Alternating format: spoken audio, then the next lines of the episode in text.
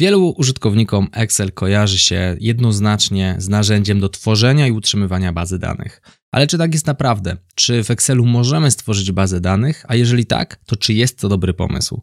Właśnie o tym porozmawiamy sobie w dzisiejszym odcinku podcastu. Ja się nazywam Michał Kowalczyk i serdecznie Cię zapraszam. Zanim zaczniemy odpowiadać na pytanie, czy Excel to dobre miejsce do tworzenia bazy danych, warto byłoby w ogóle zastanowić się, co musi zaistnieć, aby taka profesjonalna baza danych mogła funkcjonować. A więc jeżeli firma ma bazę danych i z niej korzysta, będzie potrzebowała trzech elementów. Element pierwszy to serwer bazy danych. Serwer bazy danych jest dedykowanym komputerem, w którym przechowywana jest nasza baza danych, a także oprogramowanie bazy danych. Czyli jest to serwer wpięty w sieć internet albo sieć wewnętrzną firmy, który ma takie dużo lepsze parametry niż standardowy komputer, po to, aby użytkownicy mogli się z nim komunikować i aby mógł szybko odpowiadać. No i oczywiście ma bardzo dużo pamięci, aby pomieścić tę naszą bazę danych w dużym skrócie. Drugim elementem jest oprogramowanie bazy danych, czyli oprogramowanie to jest coś, co jest odpowiedzialne za komunikację z serwerem, na którym znajduje się baza danych, która jest swoją drogą trzecim elementem, a więc serwer, oprogramowanie, bazy danych, a także baza danych sama w sobie.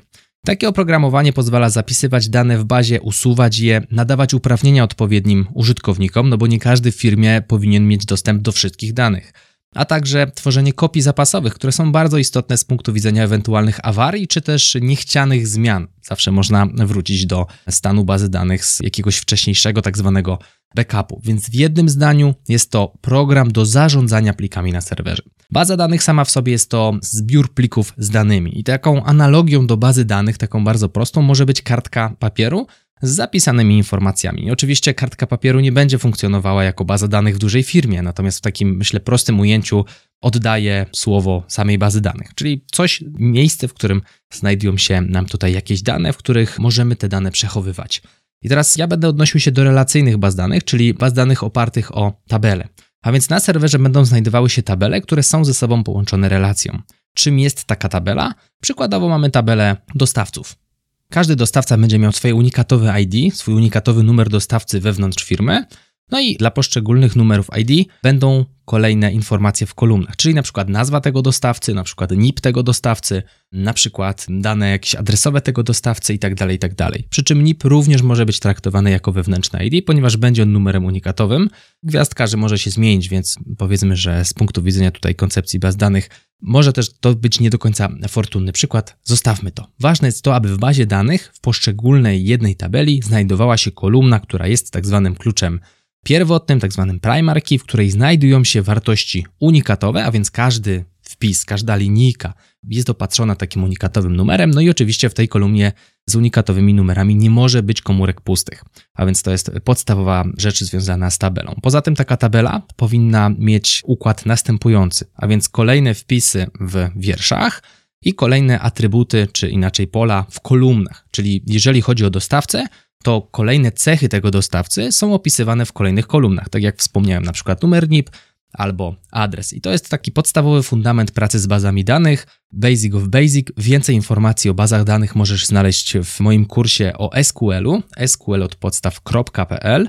I teraz, czym jest w ogóle w takim razie SQL? SQL to jest język komunikacji z bazą danych. I teraz tych SQL-ów mamy kilka, w zależności od tego, z której wersji bazy danych korzystamy, którego producenta bazy danych korzystamy. Natomiast na poziomie podstawowym te dialekty za bardzo od siebie się nie różnią. Czyli SQL w dużym skrócie jest to język komunikacji z bazą danych. Wiemy już zatem, jak wyglądają tabele, jak wygląda taka profesjonalna baza danych. Warto byłoby teraz zacząć przykładać to, co wiemy o takiej profesjonalnej bazie danych do Excela. Czy to w ogóle ma sens? Czy to w ogóle może się udać? Jakie są zagrożenia i jakie są przewagi Excela, o ile w ogóle jakieś są, w takiej konfrontacji? Najpierw zadajmy sobie pytanie, dlaczego nie Excel? Dlaczego Excel to nie jest dobre miejsce do tego, aby stworzyć sobie bazę danych? Przede wszystkim chodzi tutaj o dostępność.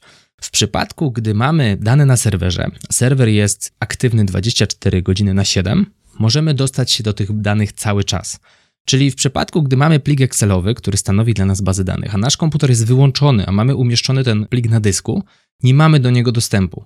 Czyli gdyby ktoś jakimś cudem odwołał się do tego pliku na naszym komputerze, to niestety w przypadku, gdy my nasz komputer wyłączymy, nie będzie miało do niego fizycznie dostępu. A więc to jest pierwsze zagrożenie w przypadku naszej bazy danych. I tutaj z pomocą oczywiście przychodzi kwestia chmury, na przykład OneDrive albo zawieszenie pliku sobie na SharePointie, to powoduje, że ten element jest już skreślony, no ale oczywiście trzeba pamiętać, aby to zrobić.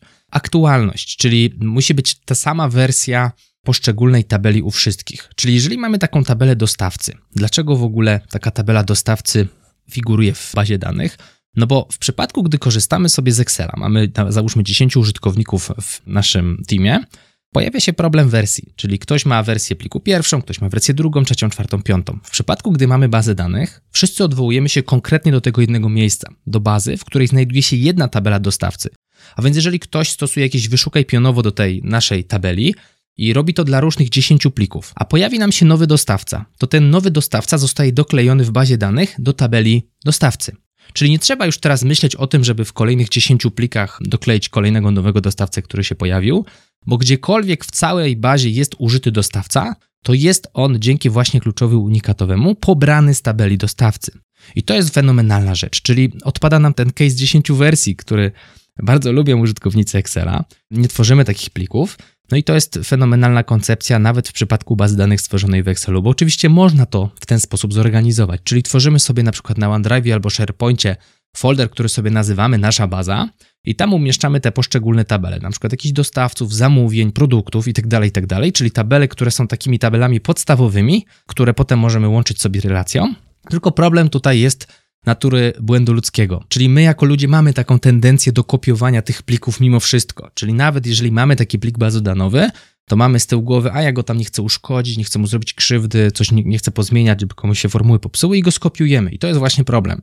Czyli gdybyśmy, jak to ładnie powiedzieć, wszyscy byli solidarni i solidarnie dbali o te pliki Excelowe w takiej naszej Excelowej bazie danych, to to mogłoby się udać. Natomiast pewnym ograniczeniem będzie liczba wierszy. W przypadku bazy danych milion wierszy to nie jest nic dużego. W przypadku Excela w takiej jednej tabeli zmieści się maksymalnie milion 48 576 wpisów.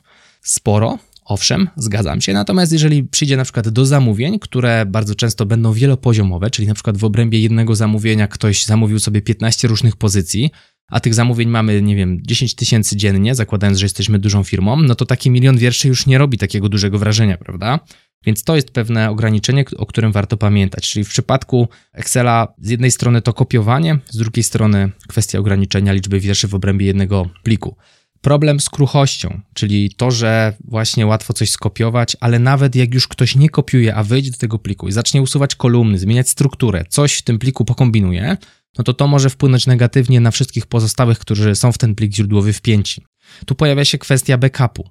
W przypadku serwera i bazy danych ten backup dzieje się automatycznie, jest po prostu gdzieś tam zaplanowany i regularnie się robi. W przypadku takiej Excelowej bazy danych trzeba by wymyślić sobie być może jakieś makro albo inny sposób na to, żeby regularnie robić backup tej naszej bazy, którą gdzieś tam sobie osadziliśmy. Nie? Znowu, zakładając, że rozmawiamy o dużej firmie, która chciałaby osadzić sobie te bazy danych właśnie stricte w Excelu. Złożoność, czyli kwestia jednoznacznej komunikacji w obrębie całej firmy, gdzie znajdują się pliki z bazą danych Excelową. Nie może być sytuacji, w której zmieniamy ciągle ścieżkę tej bazy danych, no bo jeżeli zmienimy ścieżkę którejkolwiek z tabeli w tej bazie danych, pojawia się problem natury takiej, że czyjeś pliki już przestają działać, czyli ten link przestaje działać, bo nie może znaleźć odniesienia, bo ktoś skopiował, wyciął, wyrzucił gdzieś bazę danych w inne miejsce. A więc to jest problem. No i co do złożoności, no to pamiętajmy o tym, że w momencie, gdy w naszym modelu, w naszej bazie pojawia się kolejna tabela, warto byłoby, żeby ta tabela znowu lądowała w tym samym miejscu, żeby łatwo było ją znaleźć, tak? No i brak możliwości nadawania uprawnień. To jest też coś, co będzie problematyczne, czyli w przypadku bazy danych możemy sobie wybierać, kto ma dostęp do której części danych. W przypadku Excela, jasne, można blokować pewne części zakresów, ale no, umówmy się, jest to bardzo proste do obejścia, a z drugiej strony nie jest to aż tak efektywne jak w przypadku nadawania uprawnień w bazie danych. No i ten backup to jest moim zdaniem też naprawdę coś, coś bardzo, bardzo ważnego. Jakby tam ktoś coś pogmerał, no to trzeba kombinować z przywróceniem wersji. Oczywiście można to robić, jeżeli plik jest zawieszony w chmurze na OneDrive czy SharePointie, jest tutaj taka automatyczna opcja powrotu do poprzedniej wersji, no ale znowu, w mojej ocenie to działa znacznie gorzej niż backup serwerowy. Czyli wiemy już, dlaczego pomysł tworzenia sobie bazy danych w Excelu to nie jest do końca dobry. Dlaczego zatem jest dobry? Czy są w ogóle sytuacje, w której taki pomysł stworzenia baz danych w Excelu może mieć sens? No może mieć sens, jeżeli nie jesteśmy olbrzymią firmą, no to nie ma tutaj kwestii potrzeby zakupu serwera, oprogramowania, czy w ogóle osoby, która będzie potrafiła taką bazę skonstruować, tak? W przypadku profesjonalnej bazy osadzonej na serwerze.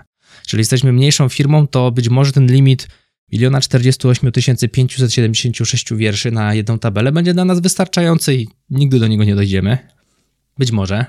No i przy mniejszej liczbie danych taki Excel może być wystarczający, czyli takie właśnie osadzenie sobie bazy gdzieś na serwerze, na OneDrive czy na SharePointie i te kilka tabel, załóżmy, nie wiem, 10-15 tabel w modelu, kilka milionów wpisów będzie wystarczające. Znowu tutaj gwiazdka błędu ludzkiego. Zakładamy, że wszyscy ludzie w naszej organizacji są świadomi, czyli wiedzą jak z tego korzystać, wiedzą czego nie robić, żeby tego nie zepsuć.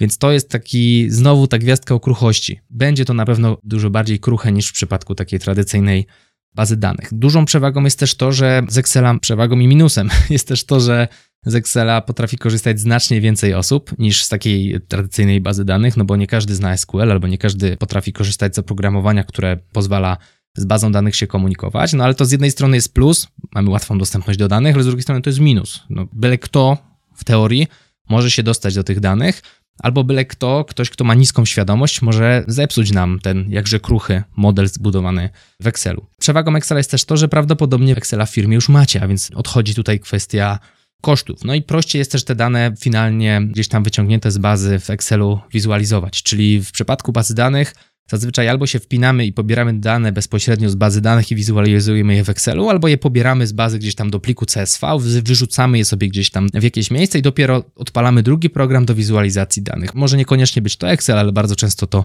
właśnie na Excelu się kończy. A więc nie ma jednoznacznej odpowiedzi. W przypadku dużych firm Duża jest dość niemierzalnym słowem. Pytanie, ile tutaj macie danych w firmie, jeżeli zakładam, generujecie, no nie wiem, milion wierszy danych tygodniowo, no to moim zdaniem warto już zainwestować sobie w serwer. Dane, jak to mówią, są złotem XXI wieku. Na podstawie danych można podejmować naprawdę solidne, dobre decyzje biznesowe. Nie na zasadzie wydaje mi się, tylko na zasadzie no dane tak pokazują, więc mam trochę większe prawdopodobieństwo, że trafię, niż jak zrobię metodę, coś czuję, że tak będzie. Dane są tutaj czymś, co w mojej ocenie naprawdę jest warte pochylenia się.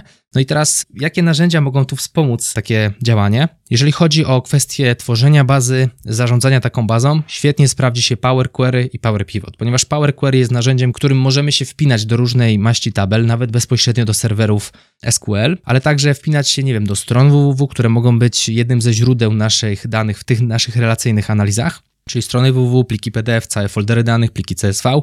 To jest kwestia związana z Power Query, coś co pozwala nam zaciągnąć dane potrzebne do stworzenia bazy, do połączenia tych plików z bazą, może nawet nie samego stworzenia bazy, a Power Pivot to jest właśnie narzędzie już bezpośrednio, które łączy ze sobą te nasze tabele relacją. Na końcu możemy te dane wizualizować albo wykresami przestawnymi, albo przy użyciu dodatkowego narzędzia Microsoftu, jakim jest Power BI, dedykowane właśnie do takiej wizualizacji danych w oparciu o Power Query i Power Pivot. Ja wiem, że brzmi to dla Ciebie skomplikowanie, natomiast jeżeli temat Cię interesuje, jeżeli chcesz nauczyć się Power Query, Power Pivot i Power BI, czyli coś, co w zasadzie Power Query, Power Pivot już w Excelu masz, od wersji 2016 w górę, odwiedź stronę raporty.pro. Natomiast jeżeli zainteresował Cię bardziej taki temat profesjonalizacji działania w bazach danych, interesuje Cię nauka SQL-a, sprawdź sqlodpodstaw.pl. To wszystko z tej strony. Ja się nazywam Michał Kowalczyk. Cieszę się, że byłeś ze mną. Tradycyjnie, jeżeli podobał Ci się ten odcinek, prześlij go jednej osobie. Do zobaczenia i do usłyszenia w kolejnym. Trzymaj się, hej!